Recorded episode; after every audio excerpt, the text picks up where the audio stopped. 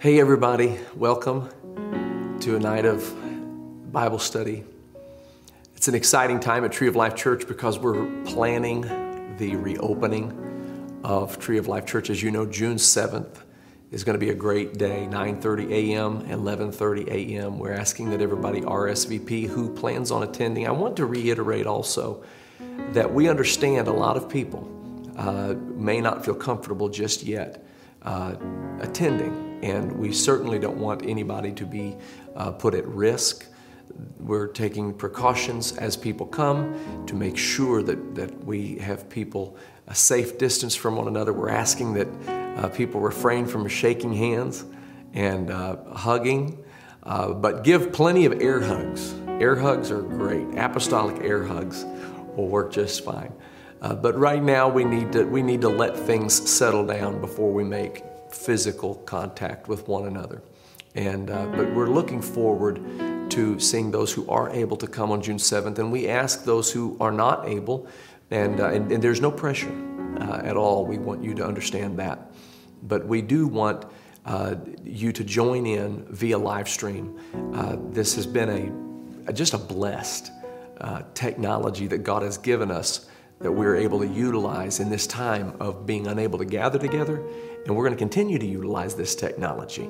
And uh, God's going to bless his people for it in Jesus' name. So we're looking forward to it. Uh, we'll be continuing to provide information to you as that date approaches. Uh, as to what will uh, be expected in terms of guidelines and things of that nature, because we do want to make it a safe and healthy uh, environment for everybody who is attending. We're, we see the numbers declining uh, but they're not, they're, this isn't gone yet. Uh, somebody said that most car accidents take place uh, about five miles from a person's house. And, and they, they suspect that the reason that is is because people grow so comfortable as they near their home that they, they let their guard down and they don't uh, maybe practice absolute concentration. I don't want that to happen in this situation. Uh, we don't want to get this close to things beginning to be eradicated and then by virtue of maybe not being careful, uh, somebody gets sick. We just want to make sure that we do everything we can to, uh, to put our best foot forward, knowing that God will take care of the rest. And, uh, and we're just going to take it one step at a time, and uh, things are going to be good in Jesus' name. We're looking forward to it. But tonight, I just want to talk to you about what to do between now and then. I want to talk to you on the subject clean hands and a pure heart. Clean hands and a pure heart. The, the scripture teaches us in the book of Psalm 24 and verse number 3. It says, Who shall ascend into the hill of the Lord? Or who shall stand in his holy place? That's quite a lofty, uh, quite a lofty positioning. And the psalmist said, Who, who can do that? Who shall uh, ascend into the hill of the Lord, or who shall stand in his holy place? Now, we know that that's actually a question, the answer to which is Jesus. Jesus is the only one who can ascend into the hill of the Lord, and he's the only one who shall stand in the holy place.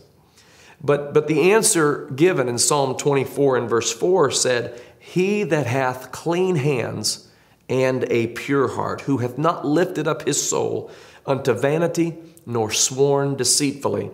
He shall receive the blessing from the Lord and righteousness from the God of his salvation. Now, we know lately there's been a lot of talk about clean hands, the washing of hands.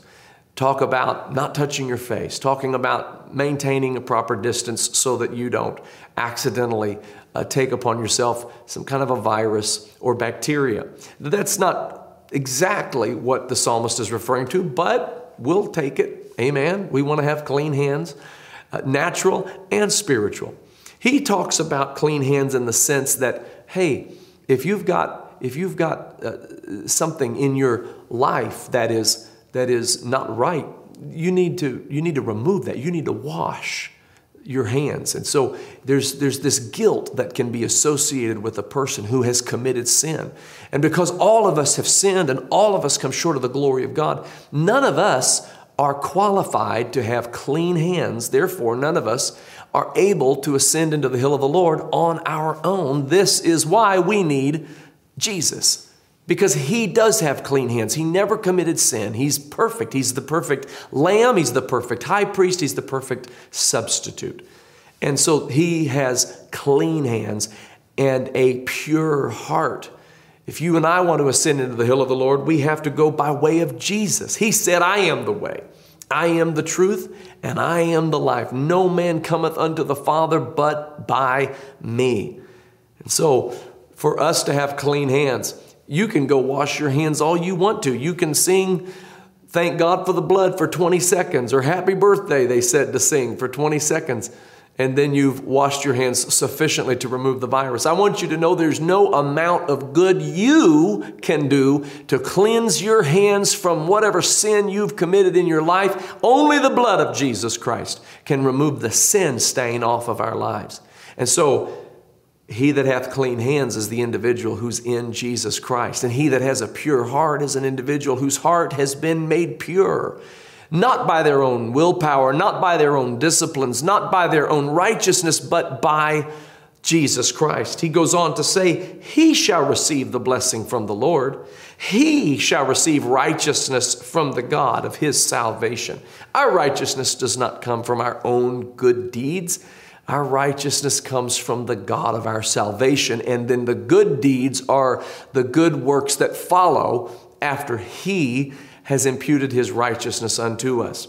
So, between now and when we gather together again to worship, for those who will be gathering, and those who will be gathering but doing so by watching the live stream, I want to encourage you to take this opportunity to purify your heart, to, to not just have a, a sanitation of, of your physical environment. We've all become much more conscientious of that in the last couple of months even if you even if you weren't as worried about the virus, you have had no choice but to be made more conscientious about having a sanitized environment around you. And so I want to talk to you about just just sanitizing not just your environment but your heart and your mind and your spirit. The book of James talks to us a little bit about that. In James chapter 4 verse 7, there's a great verse of scripture and there's a few verses that follow I want to bring to your attention. He says, Submit yourselves therefore to God, resist the devil, and he will flee from you. In this process of these couple of months, you've had more than your share of bouts with the devil, whether it be a devil of depression, or whether it be a devil of fear, or whether it be a devil of, of unfortunate circumstances, or even a devil of disease. It is incumbent upon us to realize we don't have to put up with the devil's attacks. We can submit ourselves to God, and by doing so, we then resist the devil, and the devil will flee from us. That's a promise. That's not, that's not something you're just hopeful for. That is a promise. I will submit myself to God. I will resist this unclean devil, and as a result, he will flee from me. It's not enough just to resist the devil. You have to submit yourself, therefore, to God, then resist the devil, and the devil will flee from you. He says, Draw nigh to God. I hope you've done that in this quarantine. I hope you continue to do it. I hope you do it when, when the pressure's off. I hope you'll do it when things normalize, that you'll continue to draw near to God. He said, If you'll do it, he will draw near to you.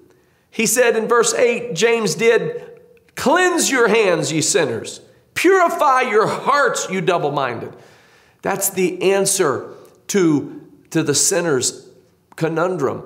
Cleanse your hands. Go to God in prayer. Repent and be baptized in the name of Jesus Christ and say, Lord, I need you to wash me from the guilt that exists in my life. Cleanse me from this impurity. Cleanse me from this sin that is in my heart. Cleanse your hands and purify your hearts, you double minded. Double mindedness is a matter of the impurity of the heart. When our heart becomes pure, we lose that double mindedness. And a double minded man is unstable in all of his ways. But when the heart is pure, the mind becomes singular, and you're not living a double life anymore, and you're not playing the hypocrite anymore purifying our hearts, and God cleanses us from the double mindedness. He said, Be afflicted. And mourn and weep. He's talking about seriousness. Don't take it lighthearted. This is a serious matter. Yeah, we can have fun. Yeah, we, we, we, we, we have a joyful, make a joyful noise and we have a joyful spirit. But, but when it comes to the things of God, uh, be afflicted and mourn and weep. Let your laughter be turned to mourning, the scripture says here, and your joy to heaviness. Don't, don't just don't just take this lighthearted, but, but let this be a serious thing. I, I, I think it's important that we understand, and, and this isn't negative, don't misunderstand. This is an optimistic message. But, but it's important that we understand that this is a serious thing when we're talking about living for God. And that this is a, a, a, a somber thing. We come to God and we don't, we don't do it playing games. Uh, we, we do it with a seriousness of heart. There's a reason why, if you grew up in the church, there's a reason why they told you to, to be respectful and, and listen, and they would shush you, telling you to pay attention, and because there's a sacredness and there's a seriousness. He said, Be afflicted and mourn and weep, and let your laughter be turned to mourning and your joy to heaviness. Humble yourselves in the sight of the Lord and he shall lift you up. You don't have to lift up yourself, the Lord will lift you up. Humble yourself in the sight of the Lord, and he shall lift you up. Now it goes back to the seventh verse. Submit yourselves therefore to God, resist the devil, and he will flee from you. Humble yourselves in the sight of God, and he will lift you up. He'll lift you up above your adversary. He'll lift you up above your enemy.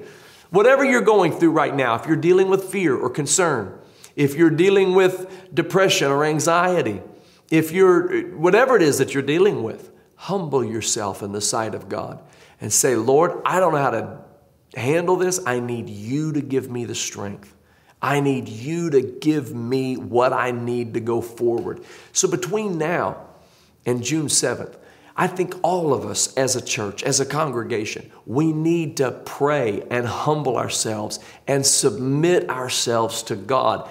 And, and, and, and as the sun begins to shine, because summer is, up, is coming upon us, spring is in full swing, and the sun is shining, and, and, and people are getting out and about, I, I want us to, to concentrate our minds on the Lord and say, Lord, I'm not going to turn my back on you just because I feel like things are easing up a little bit. I'm going to maintain that focus. I'm going to maintain that humility before you. Remember, remember when things were uncertain, when you weren't quite so sure how things were going to turn out. And don't let this moment where, where restrictions are easing turn into a sigh of relief to the point that you forget your reliance and dependency on God. Stay focused on Him. We're coming into the, into the last days. The Bible says that, that now it is high time to awake out of sleep, for now, now, not then, now is our salvation nearer than when we believed. So today is the day of salvation. This is the day the Lord has made. Don't let a day go by that you don't say, Lord, cleanse my hands, purify my heart. Let me be humble before you. Let me submit myself to you. That's what I want us to do as we prepare our hearts to come back for a reopening. I want us, and God wants us, to purify our heart, humble ourselves, and be ready to go forward in the name of Jesus Christ. I want you to know that God is with us. He's giving us guidance. He has given us guidance every step of this journey. And every step we've taken, we've taken with confidence that the Lord is with us. And that's the way it's going to be in this occasion as well. So, cleanse your hands. Do that with hand sanitizer, do that with soap and water, but even more importantly, do that with repentance and do that with submission to God. And purify your hearts. Amen. Just as you would scrub down the countertop and, and the surfaces that, that they were encouraging us to make sure that our surfaces are clean so that there's no way the virus can be on it. Purify your hearts in the same way, humbling yourself before God, submitting yourself to Him, and watch the devil run from you. Watch the devil flee from you. Remember, hear this remember, you have power over the coronavirus, you have power over depression, you have power over fear in the name of Jesus Christ. Cleanse your hands, purify your hearts, and let the Lord do a great work in your life. Let's pray together in Jesus' name. Lord, I thank you for the Tree of Life Church. I thank you for your people who are so faithful and so so focused on serving you. I thank you for bringing us back together. And Lord, I pray you'll comfort those who may not be in a position just yet to return.